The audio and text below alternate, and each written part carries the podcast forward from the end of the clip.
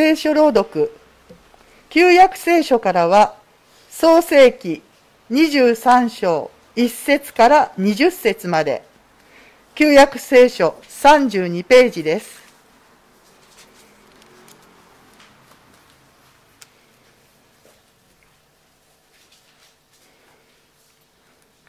サラの生涯は127年であった。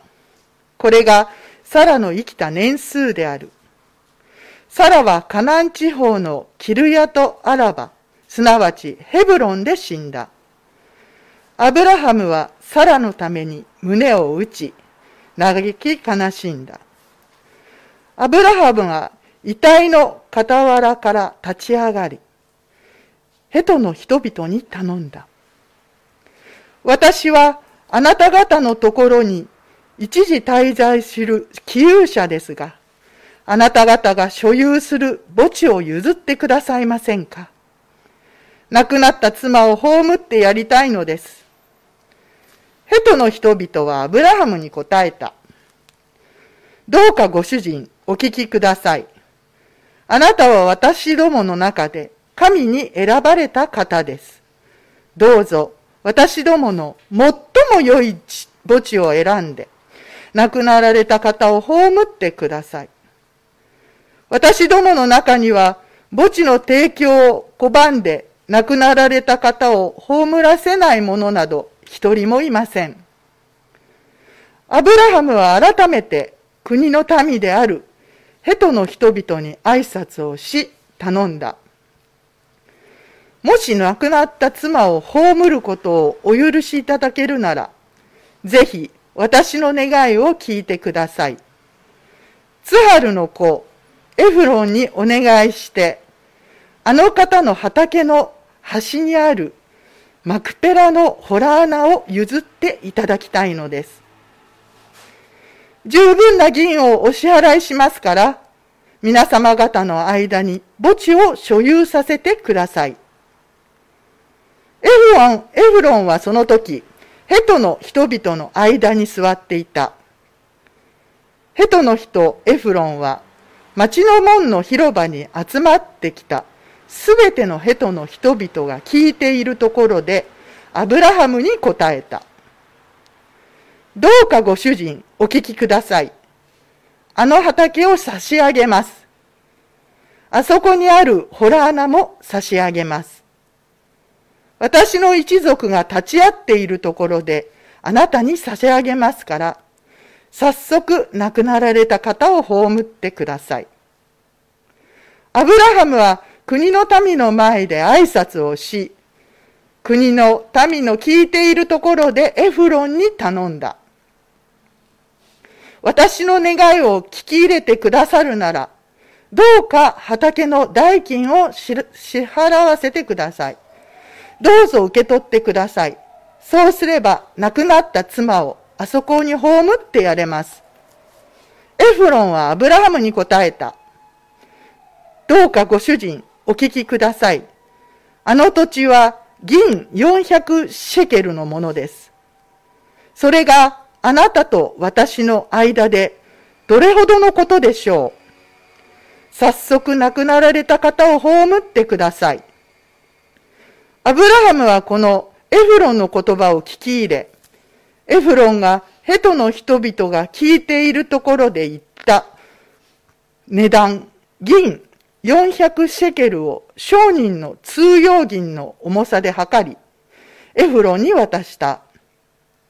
こうしてマムレの前のマクペラにあるエフロンの畑は、土地とそのホラー穴とその周囲の教会内に生えている木を含め、町の門の広場に来ていたすべてのヘトの人々の立ち会いのもとに、アブラハムの所有となった。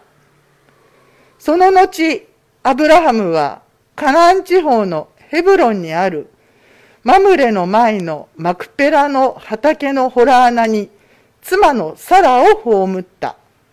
その畑とそのホラー穴は、こうしてヘトの人々からアブラハムが買い取り、墓地として所有することになった。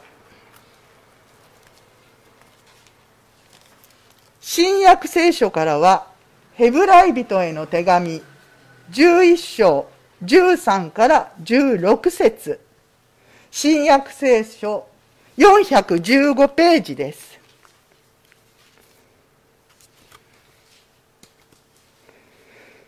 この人たちは皆信仰を抱いて死にました。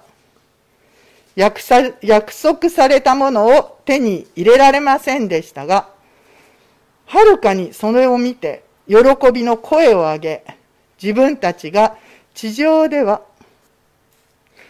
よそ者であり、仮住まいのものであることを公に言い表したのです。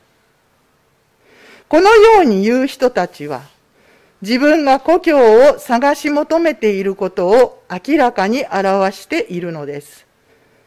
もし出てきた土地のことを思っていたのなら、戻るのに良い機会もあったかもしれません。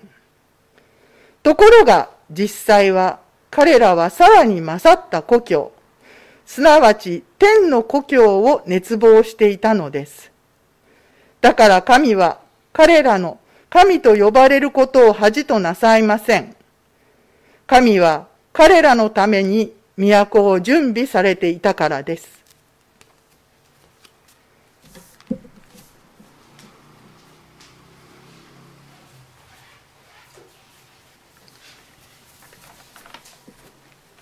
今日は先に召されました愛する方々に思いを馳せる日曜日ですねそれは同時に私たちにとって自分にとってイエス・キリストにあって死ぬっていうのはどういうことなのかっていうことを考える時でもあります。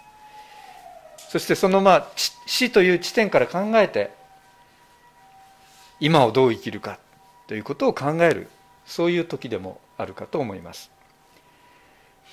生と死の関係をめぐって語られる、えー、面白い言葉が第一コリントの15章にあります。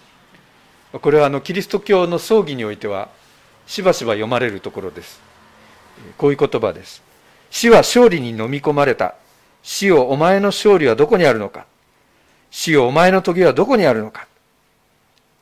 という言葉ですね。なんかこう死と対決しているような言葉です。そしてお前の負けだってこう宣言しているような言葉です、まあ、言い換えるとですね死の位置を格下げしてるんですね。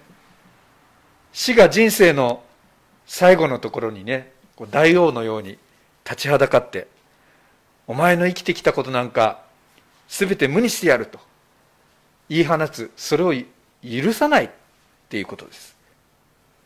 死というのは確かに全ての生ける者にとってのこの地上での終わりですけれどもでもそれは天にあって神と共にある喜びへの門であり通過点なんだ。通過点に過ぎないんだイエス・キリストが死にしかし3日目に復活し命を示されたっていうのは、まあ、我々にそういう道を開いてくださったっていうことなんだ死をおごるなと。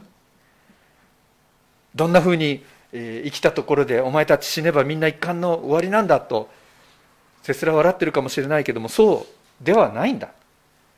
いう言葉です。で今日この視点からですね創世記の23章今読まれました。アブラハムが妻のサラをえ墓に葬ったと収めたっていう話を考えたいと思います。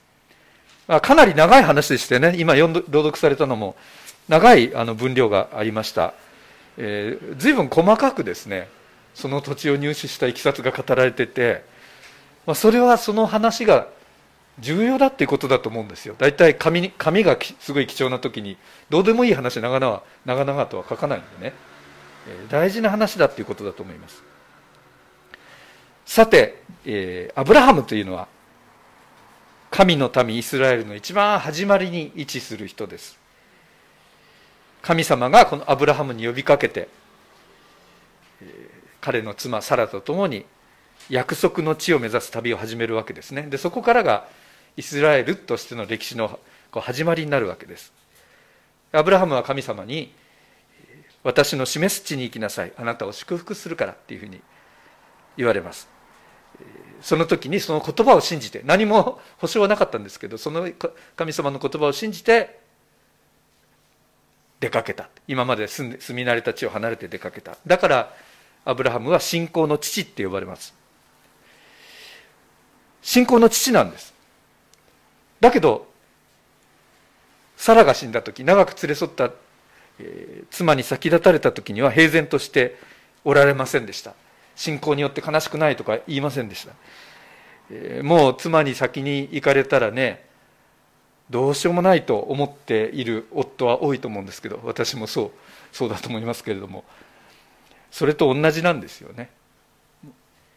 アブラハムは大泣きをします。胸を打って嘆き悲しみます。信仰の父だってね泣くんですね。嘆くんですね。悲しむんです。それは人間にとって大事なことだと思います。長年苦楽を共にしてきたパートナーに行かれちゃったらもう泣きじゃくる泣くしかない。それは本当に人間らしいことなんだと思います、まあ、サラって苦労してますよね。大体夫がもう75歳になってからね神様に呼ばれたから行くよって言って突然住み慣れた地を離れることになってこうくっついていくわけですよね。でサラさんはすごく美しい女性だったようでまあ今でいう何、えー、て言うのかな美人すぎる妻だったので、えー、夫が自分の保身のために「おお前俺の妻だって言わないで俺の妹だと言ってくれ」って言われてね危うくエジプトの王様の側室に入れられちゃうところ。そんなこともありました。それからあの神様に祝福の約束を受けたけどもうずっと子供ができないでそのために非常に苦しみました。で最後は約束の地カナンって言われたけれどもそこにこう定住することはなくそれはまだ実現しないで旅の途中で息を引き取ったわけです。じゃあその人生っていうのは悲しい儚いものだったのか虚しいものだったのか。その後のアブラハムの行動を見てみたいと思うんですけども彼は嘆き悲しみましたけれどもそのままへたり込んで泣き続けたっていうことじゃなかったんですね。そういうわけにはいかない。神様からの約束を共にいただいて共に信仰の旅をしてきた、まあ、同志です。その同志のためにやらなきゃいけないことがある。それは墓を用意するということでした。で実はそれそう簡単なことじゃないんですね。今のようにあの墓地売ってるところに行ってあのお金払えばすぐ買えるっていうような簡単なもんじゃない。彼らあのはヘブライ人はまだ気流者なんです。その土地では。よそ者なんです。よそ者が土地を得るなんてことは普通できないわけですね。ただアブラハムはすごく誠実な人柄が認められてたみたいで、えー、ヘト人にあのちゃんと尊敬を持って偶してもらえるわけです。でそこであの妻を葬りたいんで墓地を譲ってもらえませんかっていうふうに頼みます。そうするとどうぞどうぞ一番いい墓地を選んでくださいもうもちろんですよって言ってくれるわけですね。ただ額面通りにそれはあの受け取るわけにはいかないわけです。表向きは非常に丁寧に接してくれるそういう文化ですね。だけど土地を譲るとなると話が別なわけです。そう甘くはない。でアブラハムはすでにもう心の中で決めてるところがあるんですね。マクペラの畑の、えーはえー、隅っこにあるですね。ホラー穴。マクペラのホラー穴です。ここがいいと思って決めてるわけ。でそこが欲しい。十分な銀をお支払いしますっていうふうに言います。でそれもちゃんとみんなもう町の人がみんないるところでみんなの前で交渉します。そしたらそのあのその土地を持ってる名指しされているエフロンがですねご主人様あの畑はね差し上げますよ。あのホラー穴も差し上げますよって言ってくれるんですよね。あこれはいい話だ。とでもアブラハムはよく分かってます。そんなそれには簡単に乗らない。ああそれありがとうございます。いただきますとは言わないんですね。いやいやこれはね買いたいんですよ。どうか代金を支払わせてくださいっていうふうに懇願します。そしたらそのエフロンがですねあげますよって言ったエフロンがいやいやあの土地は銀400シェケルのものです。それがどれほどのものでしょうって言うんですね。なんか400シェケルって結構な重さになるなると思いますね、えー、安いのかと思うけど旧約の他のいろいろな売買の時の出てくる金額と比べてみるとそのちょっとの土地で400シャケルっていうのは相当高いみたいです。まあ聖書学者もそう見てますね。これ高い。エフロンしたたかですね。あげますよとか言いつつすごい金額提示してくるわけですね。だけどアブラハムはそこで値切りの交渉なんかはしませんでした。即決ですね。ここは即決だ。すぐみんなの見ている前で銀400シェケルをエフロンに渡してそして正式にエフロンの畑はこのマクペラのホラー穴を含めてアブラハムの所有になりました。みんながそこにいました。カナンで得た最初の本当に小さなでも自分たちの土地にサラを葬ったんです。まあこの時アブラハムは相当なおじいさんになってますけれどもこの難しい交渉しっかりやり遂げました。でこれは彼にとってどうしてもやらなきゃいけない仕事だったんですね。単に、えー、妻の遺体を納める場所がなくて困ってるその場所さえあればいいっていうような実際的な必要以上のことでした。これは信仰者としての自分たちの証の行為です。自分たちが一緒に生きてきた信仰の旅のその行く先にあるものそのゴールをゴールに対する希望をはっきりと表明するためにこの一握りの土地をどうしても購入したかったんです。アブラハムとサラは神様から、えー、約束受けました。あなたたちの子孫を祝福しこの土地を与えあなた方が世界の人々にとっての祝福のもといとなるんだそういう約束を受けてそれを信じて歩んできた。もう年寄りにであったにもかかわらず不可能が可能になってねさらに子供が生まれました。イサクという子供が与えられました。だけど依然として気流者のままです。よそ者です。だけど神の約束っていうのは必ずなるんだ。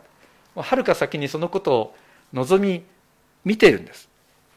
信仰によって望み見ているっていうのはやがてのことがすでにもうここに始まっているこのうちにあるっていうことです。でその印がマクペラのホラー穴なんです。サラをそこに収める。自分も間もなくここに葬られる。我々は何も得ることなしに虚しくね途上でのたれ死んだっていうんじゃないんだ。神様の約束の確かさをこの目でもう見てるんだ。我々はこのお墓を通して神の約束の素晴らしさを証しし続けていくんだ。そういう決意のようなものをこの時のアブラハムの行動に見ることができます、まあ、そういうことがあるからねこれだけお墓をお墓を手に入れる話を詳しく物語ったんでしょう。新約聖書、えー、読まれた箇所ヘブライ人の手紙にはこうありましたね。この人たちは皆信仰を抱いて死にました。約束されたものを手に入りませんでしたが、はるかにそれを見て喜びの声を上げ、自分たちが地上ではよそ者であり、仮住まいのものであることを公に言い表したのです。このように言う人たちは、自分が故郷を探し求めていることを明らかに表しているのです。この地上ではよそ者だ。気流者であるに過ぎない。しかし、自分たちは天の故郷を持っている。その希望を表しているアブラハムにとっては墓を求めるための努力というのはまさにそういう表明行為だったんです、お墓って我々にとって何でしょうね。お墓に行って私たちは何をするか。神様あの人の人生がこの世に確かにあったこと感謝します。それがあなたのお守りのうちに確かにあって、えー、そこに恵まれた人生があったことありがとうございます。そういうふうに感謝を捧げることができる。そこで個人のことを思い巡らすことができる。お墓ってそういう場所ですね。でもそれだけじゃありません。アブラハムが難しい交渉を果たしてマクペラのホラ穴を手に入れて自分たちの希望というものを明らかにしたようにお墓によって表されるのはイエス・キリストというお方の死と復活にも包まれて私たちは神様の約束が果たされることへと向かっている。神の国のなることへと向かっている。そういう、まあ、信仰によって見る事実。お墓にはお墓は見えますけどその見えるお墓を通して見えない神様の約束を見る。そういうところです。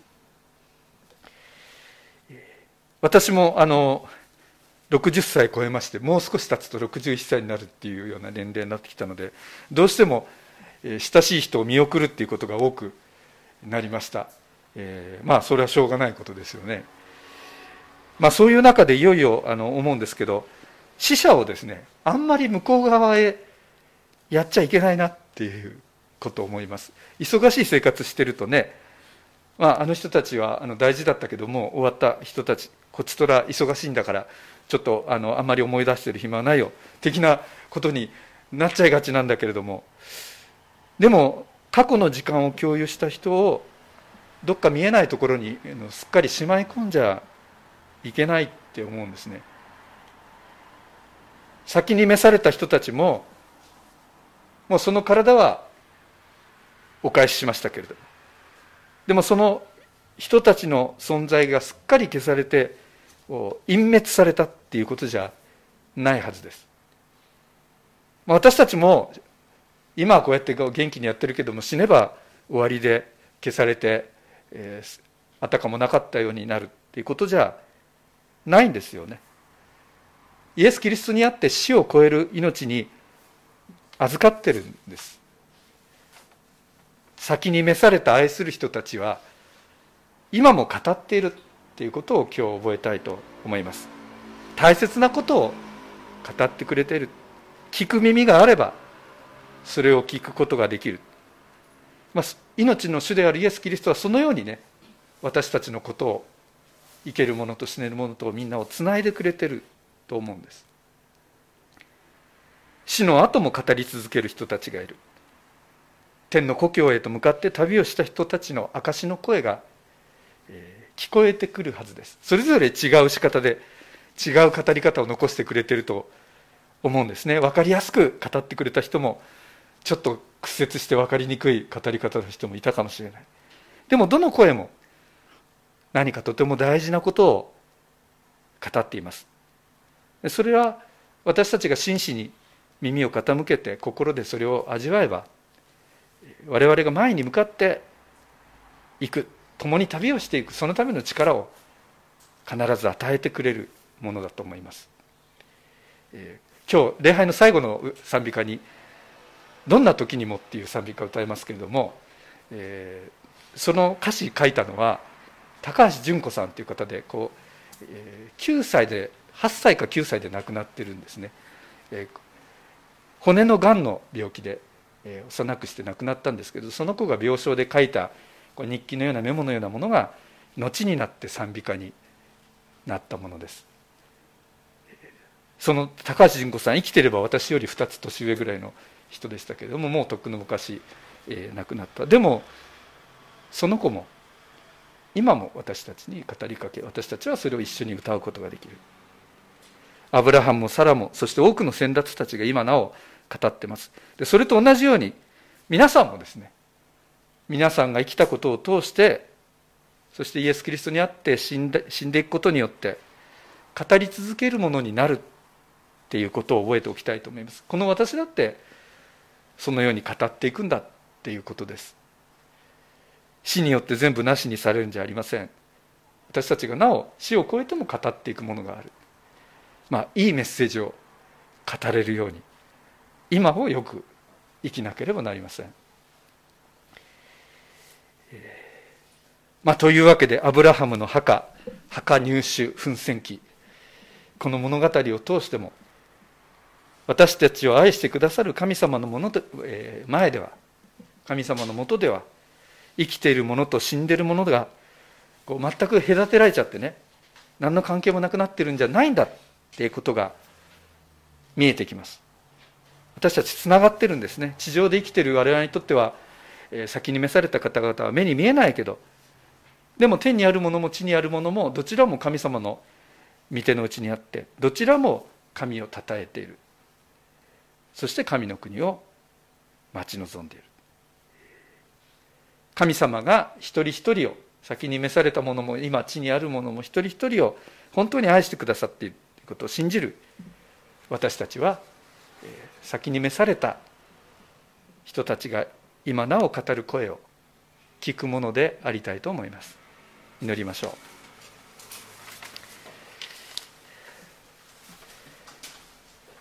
神様アブラハムが小さな土地を懸命に求めてそれをもって神様の約束を約束の確かさを素晴らしさを証ししたように私たちも自分なりの仕方で神様の約束を証しして生きるものとしてください。今日は昇天者記念礼拝の時を持っております。